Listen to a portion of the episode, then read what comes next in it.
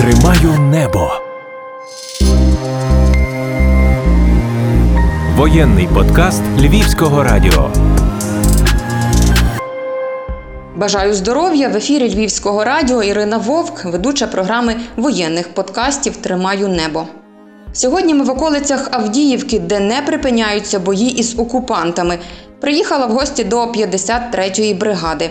Хлопці жартують, що 53-ю не всі помічають, але вона є всюди, на усіх напрямках.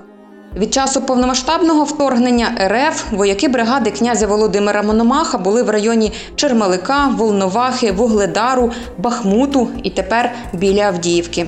Львів'янин у цивільному бізнесмен і власник автомийки, друг Фін із весни 2022-го у лавах 53-ї. Колись стрибав із парашутом, а тепер збиває російські літаки, вертольоти і безпілотники. Каже, втомлені усі, але немає тих, хто полишить побратимів. Більше про подвиги ППОвців із героїчної 53-ї сьогодні у випуску. Залишайтеся з нами. Розповіді на нулі. Привіт, друже Фін. Привіт. З знаю, 53 бригада. Дякую, що погодився поговорити. Я хотіла запитатися, як ти докотився. Там ми з тобою говорили, як ти докотився. Але розкажи, як в тебе почалося? Те почалося все з повномасштабки. Точка, де я працюю, завжди називається моя Каспер. От, якесь так вже от є таких от три штуки, типу, які вже за цей рік і три місяці типу, їдуть зі мною. Е, Як я докотився, ну, типу, все почалося з того, що ну, як, як і всіх, дзвонять мені з роботи працівники в паніці. Коротше, все, нам війну оголосили. Я ж так не спішав, пів восьми прокинувся, ну, типу, збиратись на роботу. Тобто ти проспав вторгнення? Да, звісно. Ну, що вони і так нам зроблять? Я у Львові живу. От. Так що це. І насправді, коли почалась війна, коли я зрозумів, що війна, я сів виїхати в машині на роботу і зрозумів, що я виїхав з будинку і нікуди не можу більше поїхати, бо все стоїть, нічого не їде, хоча мені від роботи їхати там 20 хвилин додому. Ну і сюди діло. Я поставив машину, взяв пістолет, сів на велик і покрутив педалі на роботу. В силу того, що ми олігархи, в мене на роботі ще є пару машин. Ну, я знав, що на чомусь де я і приїду. Та більше, що в Ауді, коротше, солярки якраз не було. Ну, всі ж заправились перед війною, а я, як завжди. Коротше, суть. Так почалася війна. От, приїхав на роботу, всіх успокоїв, людей там когось відпустив додому, когось не відпустив, порядкував весь бізнес, собрав віщички. І з третього разу я попав в Збройні сили. Я три рази ходив в воєнкомат, при тому, що воєнком моя знайома. Я дуже хотів попасти в авіацію, так як я мав хобі на гражданці, я займався парашутним спортом, професійно займався парашутним спортом. Ну ти із військовими стрибав. І з військовими стрибав, да. Ми стрибали і з Альфою стрибали. І... Ну, в мене є, навіть є таке досягнення, щоб ти зрозуміла, от є Іл-76 літак. Е, Це здоровезний військово-транспортний літак. Я потім покажу тобі відео, якщо захочеш, навіть можу скинути. І в мене є такі стрибки, що ми три чоловіка в літаку. Три.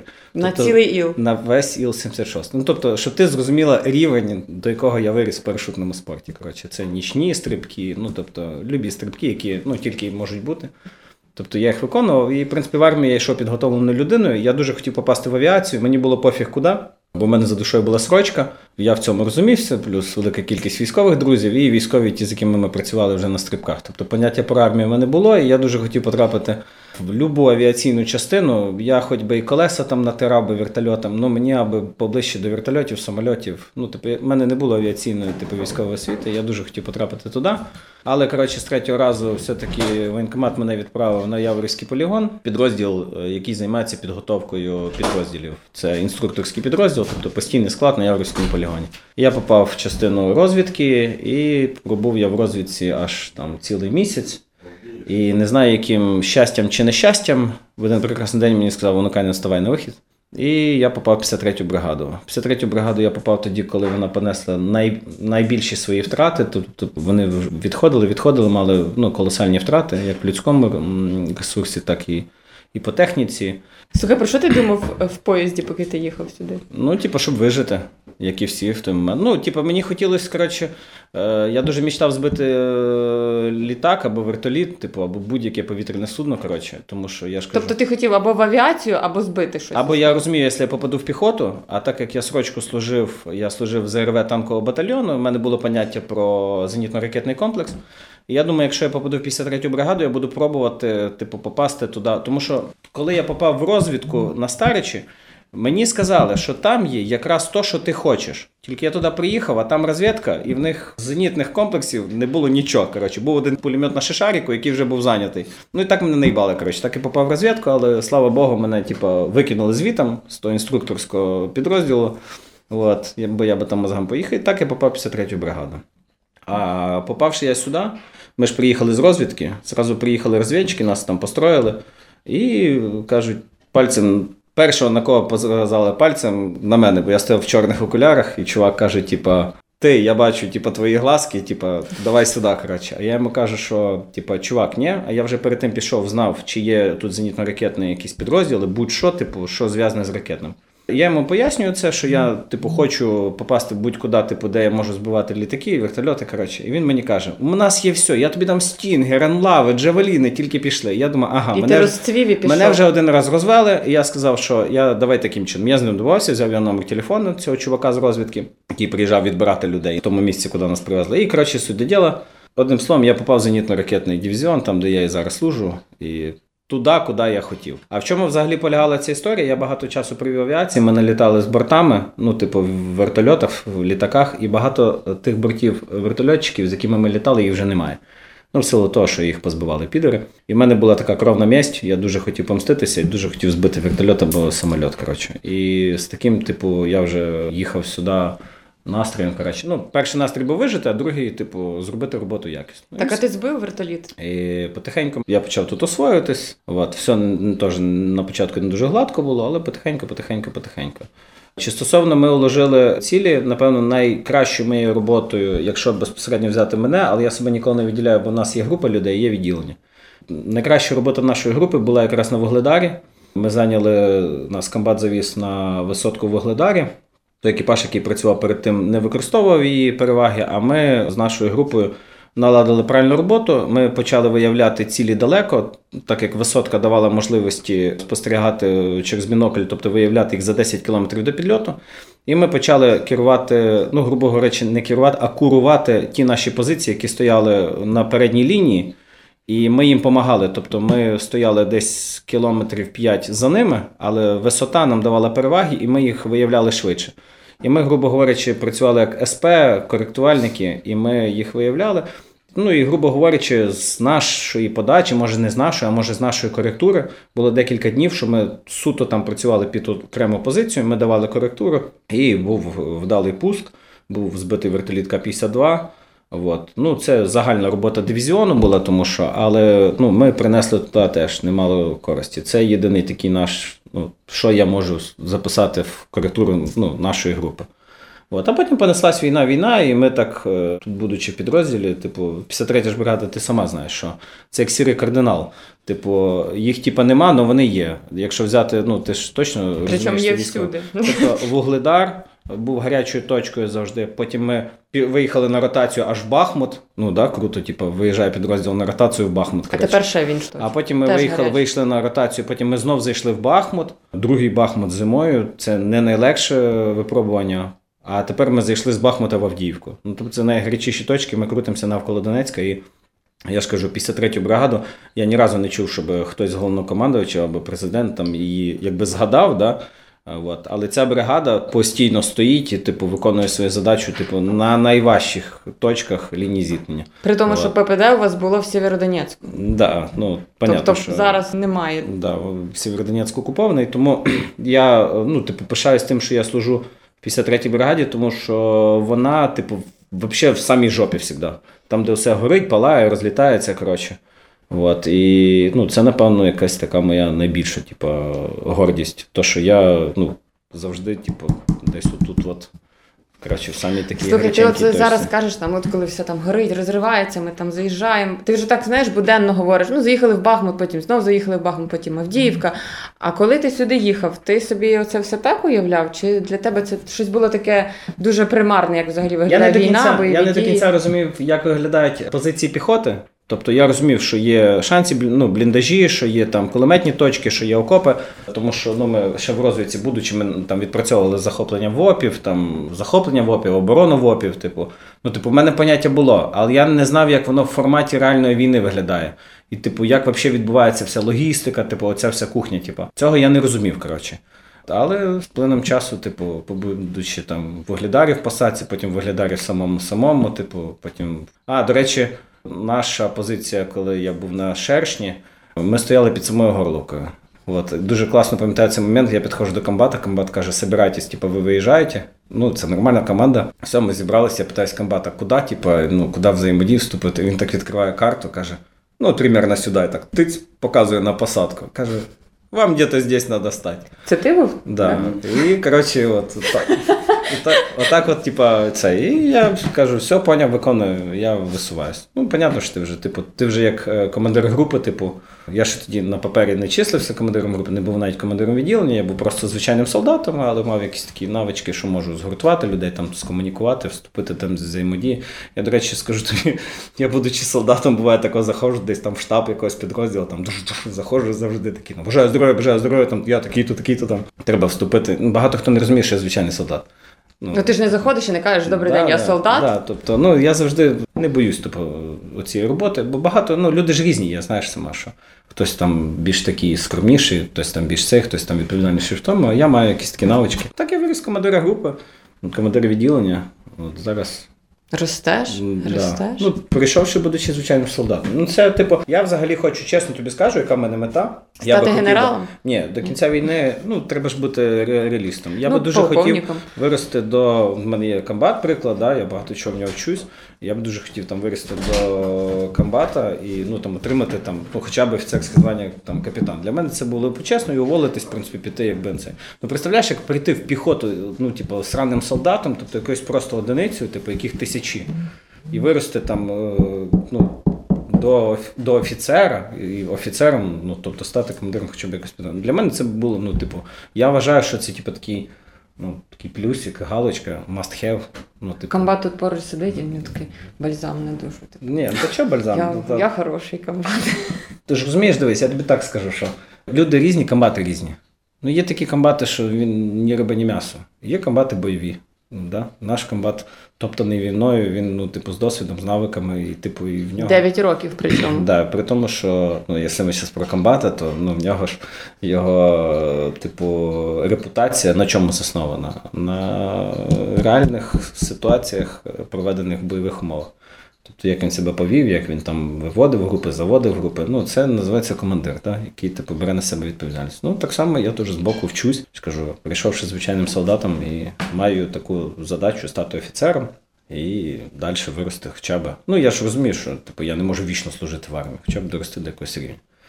Ну, така історія, коротше. Ну, Ну, до війни ти ж був, е, мав свій Ну, власний бізнес, так? Ну, я його досі маю. Тобто, Автомийку, так? е, автомийкою І я керую, а фірма моя особисто займається продажем шин для вантажних автомобілів. Коротше, для Все, комерційного все, транспорту. що пов'язане з машинами. Так. Да, да. Ти тут на фронті теж ремонтуєш машини? Комбат не дасть збрехати. Всі щось ремонтують, і я в тому числі. Ну, навики є, знаєш. То. Слухай, ти заїхав на Вугледар, кажеш, це були твої перші точки навколо Вугледару. Ти пам'ятаєш взагалі перший якийсь такий трешовий момент, перший бій, може, перший е, двіж, перший обстріл, я не знаю. Перший- Те, що тебе там. От, Пер- ну, от ти заїхав і побачив, оце от війна. Та. Ну, перший, типу, град, напевно, так запам'ятався, хоча я не можу сказати, тому що ми вже знали, що це, откуда він летить, і типу ми були готові. І знаєш, коли в тебе є нормальна обрудована норка, тобі по суті пофіг. Але якось так він, коли так падає, тебе ж так, так припіднімає в собі. Ну, типу, це запам'яталося, потім що, як завжди, каска на башку, сигаретка, сидиш, куриш. Ну і смієшся. Мене є... ну, я, до речі, маю таку властивість, я постійно всякі жопошні ситуації записую на телефон. І викладаєш TikTok? Ні, тримаю на телефоні. А чого? Ти б зараз знаєш, Я, мав мене, підписників зрозумів, скільки? а, та ні, я виклав TikTok. У мене є 9 відео, і ну там такі, типу, там з війною мало що зв'язано. Я потім вкажу там, де знайти твій TikTok, щоб всі підписувалися. Та вони там люди дурнуваті, вони самі підписують 53 тисячі. Я нічого не робив, 2 мільйони переглядів на відео, ти розумієш? Я мишку на відео зняв.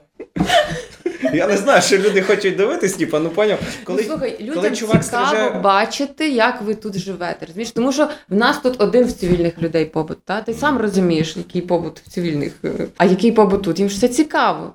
Все цікаво. Тому мій TikTok якраз він і побудований навколо того, типу, нашої бутності. Але там немає, як ми стрижемо з пулеметів, там немає, як ми робимо пуски ракет. Ну, тому що коли ви працюєте, у вас немає часу, щоб знімати. Ні, воно все пишеться, але кухня в чому, що TikTok це заблокує. Розумієш? Тобто ти можеш в TikTok давати. У мене от є відео з Хатабичем, царство небесне. Е, у нас біля літачка в Бахмуті. Там теж було 700 тисяч переглядів за три дня. І ну, TikTok його заблокував і просто. І за те, що я сказав хуярити російських пілотів. Ну, Типу, це, типу, Тікток це розглянув, типу, як е, ну, типу, насильницький Розпалювання дій, ненависті, да, да. та. Ну, чуєш ненависті. Вони прийшли, розхуярили на півкраїни, а, а ми тут ненависть розпалюємо. Ну слухай, Фейсбук теж блокує за москалів, за русню. Ні, Тікток є, але я в Тікток не викладаю, типу, ну, таких реальних там ситуацій, типу, жопошних. Ну, тому що, по-перше, людям цього не треба. Ну, в TikTok викладають мімімішні всякі відео. Во, правда? 2 мільйони переглядів з мишкою. Я тобі потім покажу. А що це за мишка? Просто, просто мишку? Та просто мишку зняв на відео 2 мільйони переглядів. Вже 2, 2 400. Говоряща мишка була. 2 тисячі, ой, 2 мільйони 400 тисяч людей просто, ну і під 700 тисяч лайків. Ну це реально людина додивилась і поставила лайк. Ти розумієш? Ну я коротше теж не міг цього поняти. Але ну, типа, він в мене є. А, для чого? Я в соцмережах е, теж. Я взагалі людина дуже непублічна. Я в соцмережах ніколи нічого не викладаю. Там я поїв, я посрав, я там хлібчик маслом намазав. Знаєш, як Ну, це, з типу? тушонкою ти, до речі, даремно не виклав. Е, е, Про відео. У мене в телефоні 230 гігабайт знятих відео про війну. 230, щоб ти зрозумів. Ну, але це, типу, Я якщо ці просто- смішні відео, правильно? Ні, Не це є- відео і там під час обстрілів, під час роботи нашої. Тобто, я, якщо це, ну, типу, просто віддам телефон комусь, і хтось буде зацікавлений, там можна фільм документальний зняти. Знаєш, як громадський Слухай, давай ми це якось зреалізуємо. Там реально, ну, типу, є класні моменти. Є, ну, типу, є відео ще з пациком, яких вже там нема в живих. Там. От, ну, там у нас, я скажу, приклад Хатабич, його не можна не згадати. Чувака вже нема третій місяць, а реально він такий в пам'яті до сих пір існує. Я не знаю, чи ти знала Хатабича. Ні, Хатабича не знала. Хатабич був обалденний мужик. Ну, типу, скучаю за ним по сьогоднішній день, який би він не був. Ну, харизматичний чувак. Слава Богу, нас комбат відпустив, ми поїхали його поховали, якось аж легше стало, знаєш, коли його поховали. Ну, я розумію, що тяжко, тяжко втрачати побратимів, тих, от, хто там стали дуже близькими друзями, з ким ти там куриш, п'єш каву, виходиш на позицію. Як ви собі даєте раду з тим? Ну, тобто, це ж постійні втрати. І ти ніколи не знаєш, насправді, коли ти почуєш в ефірі, що хтось 300 чи хтось Бо загинув. Хатабич яка ситуація була, розумієш, ми не знали, зразу він загинув. Ну, типу, була інформація, що він ну, безвісті пропавший. Ну, ми всі вже розуміли, що якщо він безвісті пропавший в посадці, значить його вже нема. Але ну, десь, знаєш, один відсоток все-таки лишається. При тому, що він такий чувак був, що він завжди мав гранату під серцем, він казав, що він, він боявся так речі: залишитись інвалідом, здатись в полон і. І що він залишиться лежати в посадці. Це три речі, які він дуже боявся. Хоча він такий був чоловік, який не боявся. Ну, ми в Бахмуті, будучи на позиції, багато з ним про це говорили. Ну, він загинув, його забрали з посадки і його поховали. З почестями, все як положено. І, типу, я ніколи ще не бачив, щоб на похороні в людини стільки було людей. Як вийшов з церкви і побачив, що на площі нема де місця, де яблуко впасти. Ну, я розумів, що це людина з великою буквою. От. І я коли прощальні слова перед цією всією аудиторією говорив, я розумів, що ці люди його поважали. І таких людей важко втрачати. Відверто, я ж кажу, бачиш, три місяці пройшло, я даю інтерв'ю ніби своє, а говорю про кого? Про Про Хатабича. Хатабича.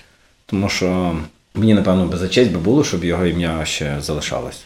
А Хоч можемо, до речі, назвати ім'я, бо ми позивний тільки назвали. Ти знаєш його ім'я прізвище? Ем, Да, Володимир Березюк. Я, до речі, в Тіктоку виклав крайнє відео про нього, і після того я не викладав жодного відео.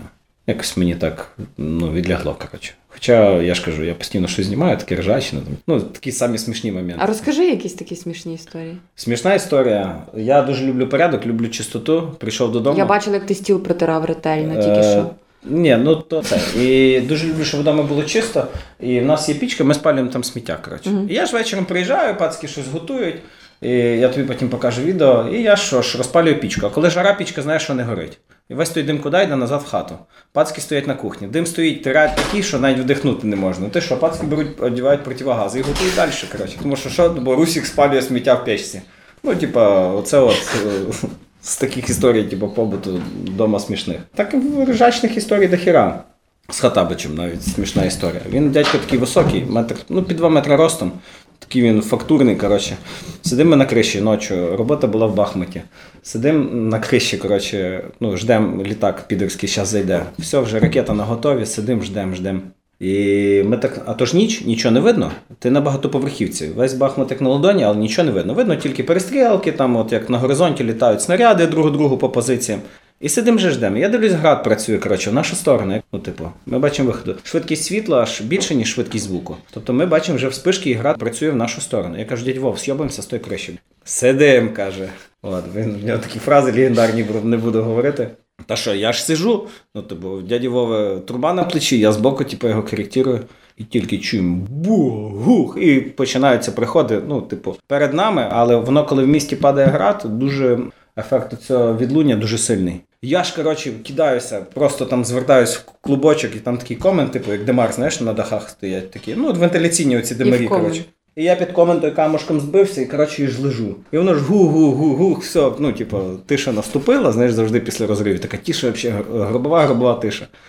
Я ж, коротше, такий вилажу, типу, знаєш, такий вилажу голову висовую. А той кабан двохметровий, який мені казав, сидим, сидим, отако зірочкою, поняв? Отако зірочкою розлігся. І лежить на рубіроїді, отак.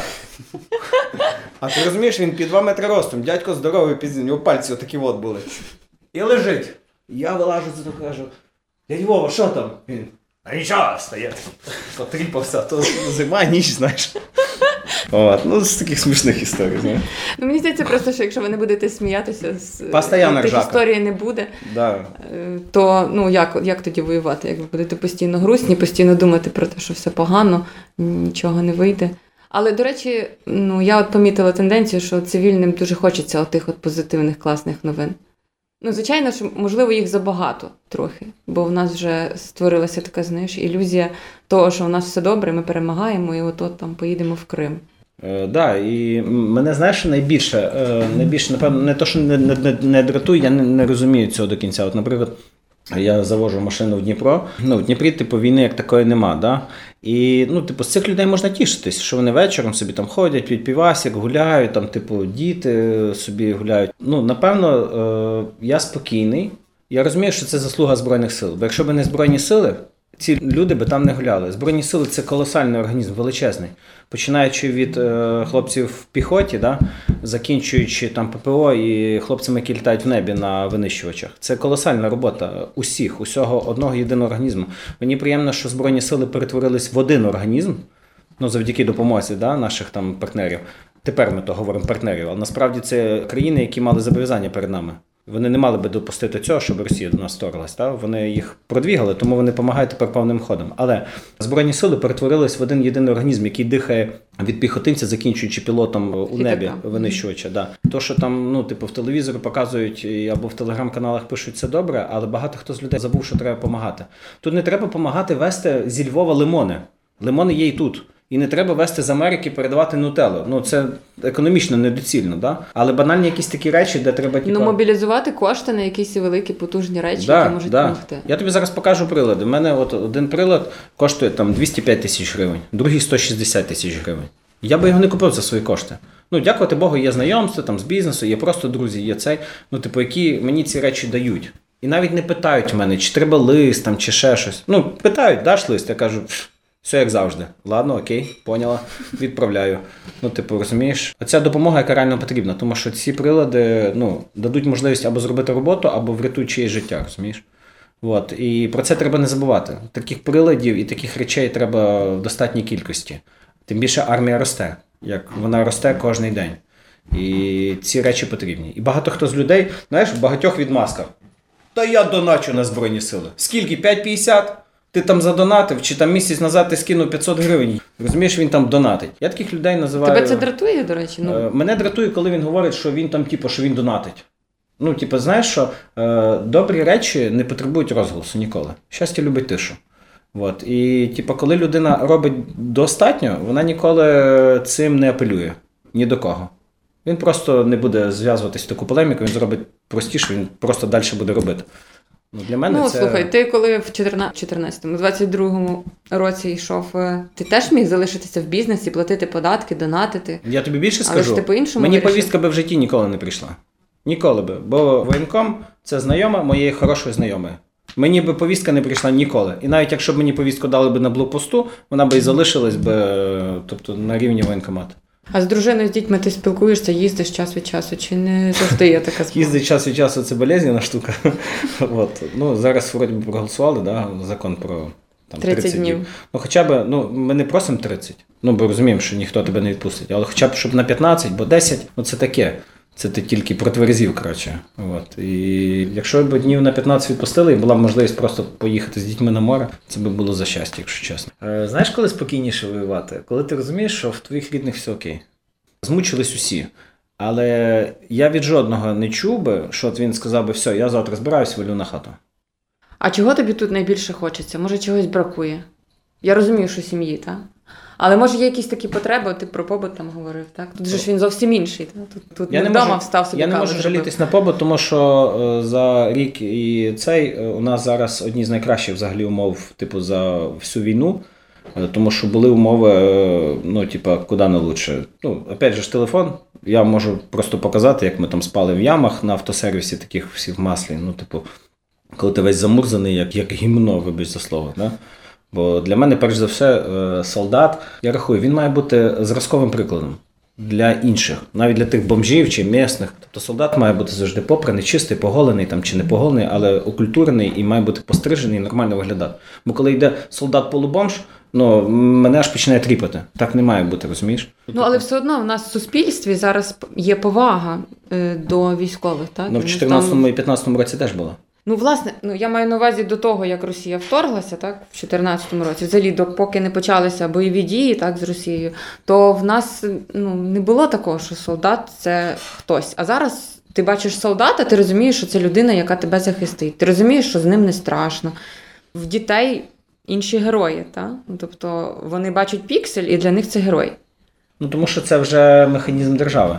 Це регулює держава. Держава почала армію е, ставити на правильне місце. Ну, по суті, так як воно є, та? тому що до 2014 року це не робилось належним чином. Ми всі розуміємо ці факти.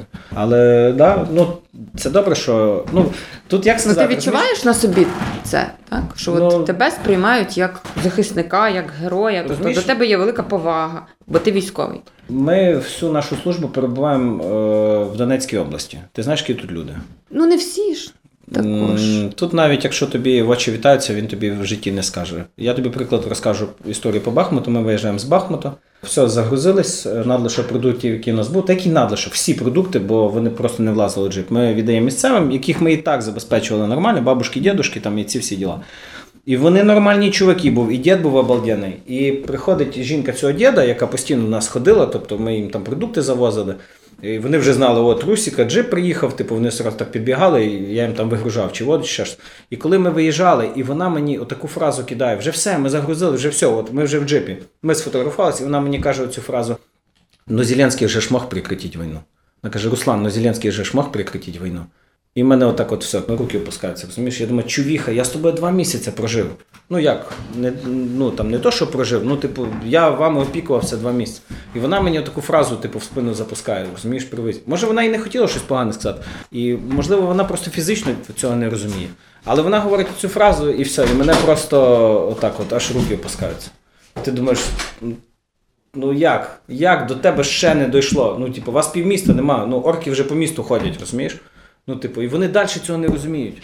Вони далі не розуміють, вони живуть якимись наративами оцими російського Ну це ж нав'язані наративи. Да, ти ж сам І це ну, це найприкріше з, з усього цього. А стосовно чи ми відчуваємо, я не можу це сказати, бо ми постійно в зоні бойових дій.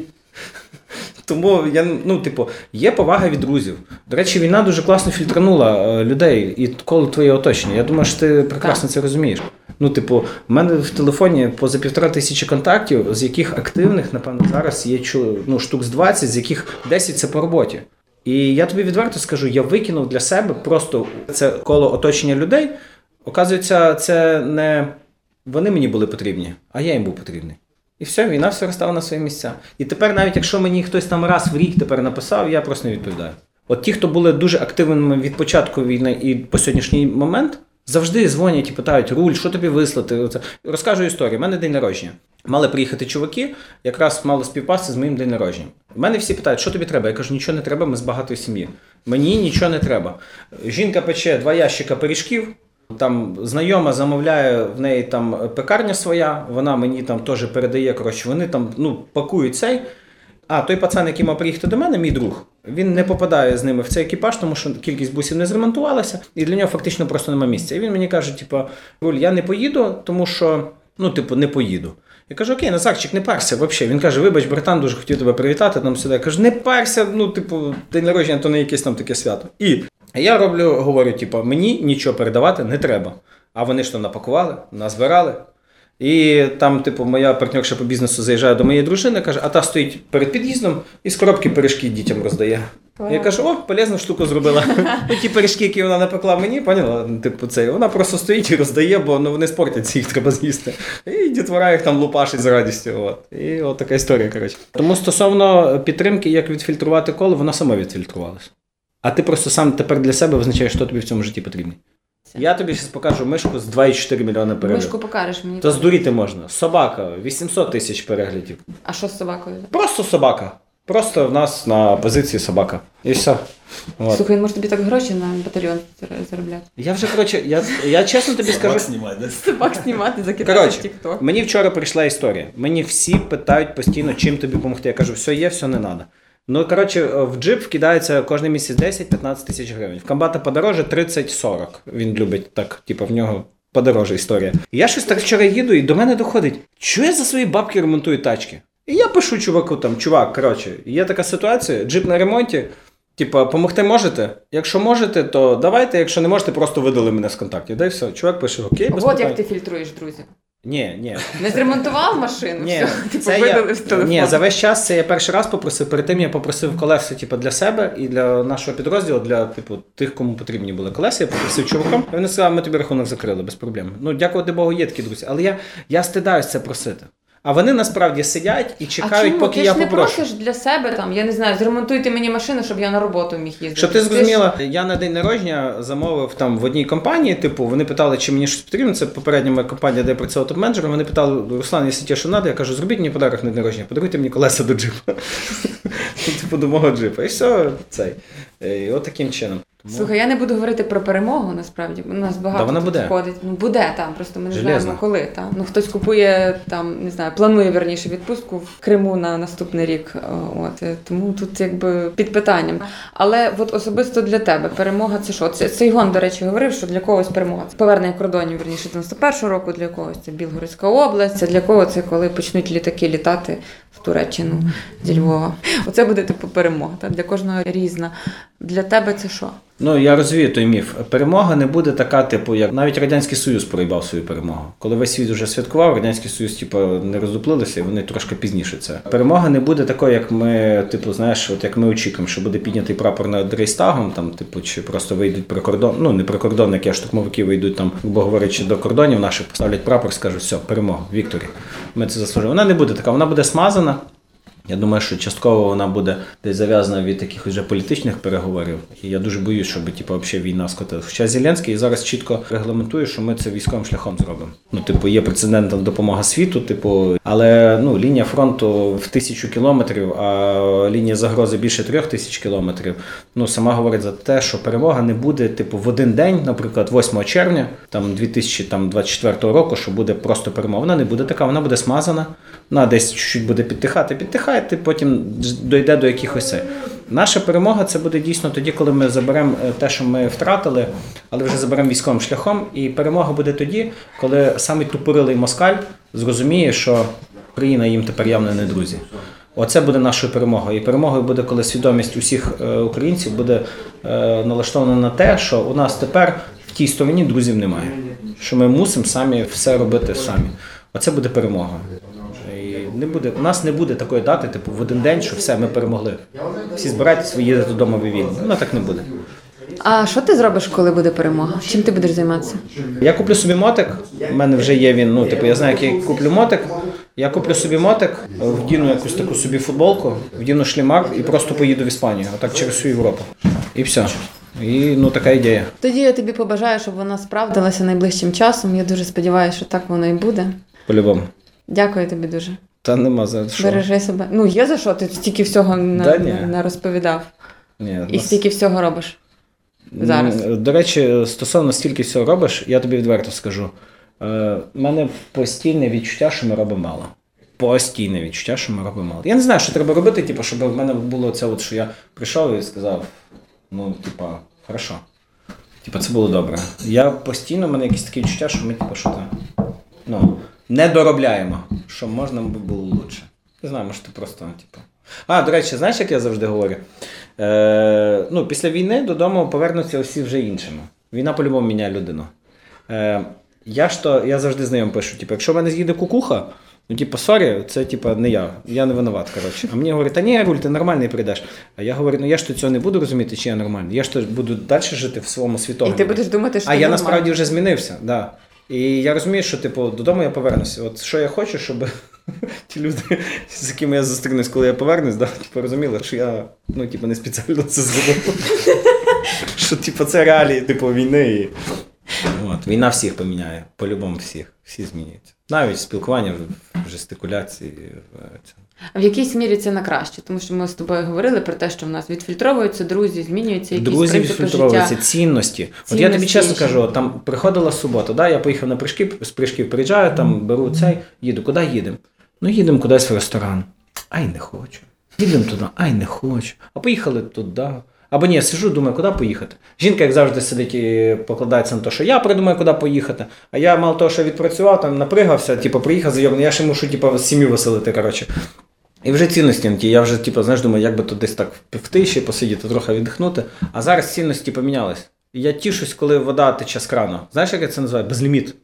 Бо ти кран відкрив, вона тече. І не треба носити з того колодця, нести в каструлю, з каструлі з черпачка наливати в рукомойник. Типу, ти ж розумієш, який шлях води має бути, щоб просто помити руки. Я взяв собі американські сухпаї, коротше. Е, Канадський, американський, взяв з собою, розрахував. Типу, ти ж коли йдеш на завдання, типу, ти все чітко розраховуєш. Ти не можеш більше понести, ніж ти вивезеш, розумієш? Плюс озброєння, там, е, боєкомплект. І я собі все розрахував. Но ті всі сухпаї, там на них написано там чікін, там мід.